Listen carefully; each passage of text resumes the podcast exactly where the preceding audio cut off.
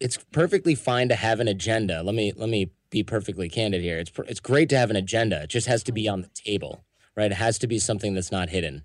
And so if you're looking for a pay raise, you would make an appointment and this would be I mean, this is more tactical than than charm, but the principles still remain. You'd make an appointment, you would go in and you'd be fully prepared rather than hey, I really like working here. You're you look great today. Can I have a raise? I mean, that's not how you would do that, right? Obviously. But if you went in and you had details of how what your work had how your work had impacted the company, how you are actually worth more financially to the company, you might not even have to pinpoint those numbers.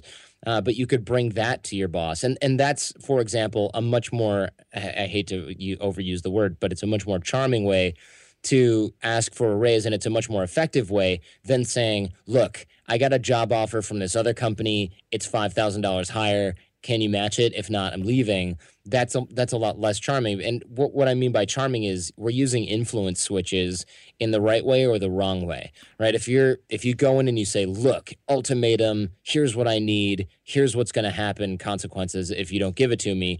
those are influence switches, but they're low, I would say, on the charm totem pole, right? You're not necessarily going to be well liked for doing that. You're going to build some bad will, some bad blood from doing that. But if you do it in a way that is valuable for the person that you're talking to, that's the key in literally every single situation. Hey, look, I really love working here. I want to keep working here. Yes, I did get another offer from another place, but don't worry about that. I'm not even thinking about leaving because I think we can figure this out here's some projects that I work on that that I worked on that were successful over the past six months to a year. These are really good. Did these bring positive financial contribution to the company? Did these uh, help out our bottom line? If so, I would really love to be compensated for similar projects like that in the future. Here's what I had in mind.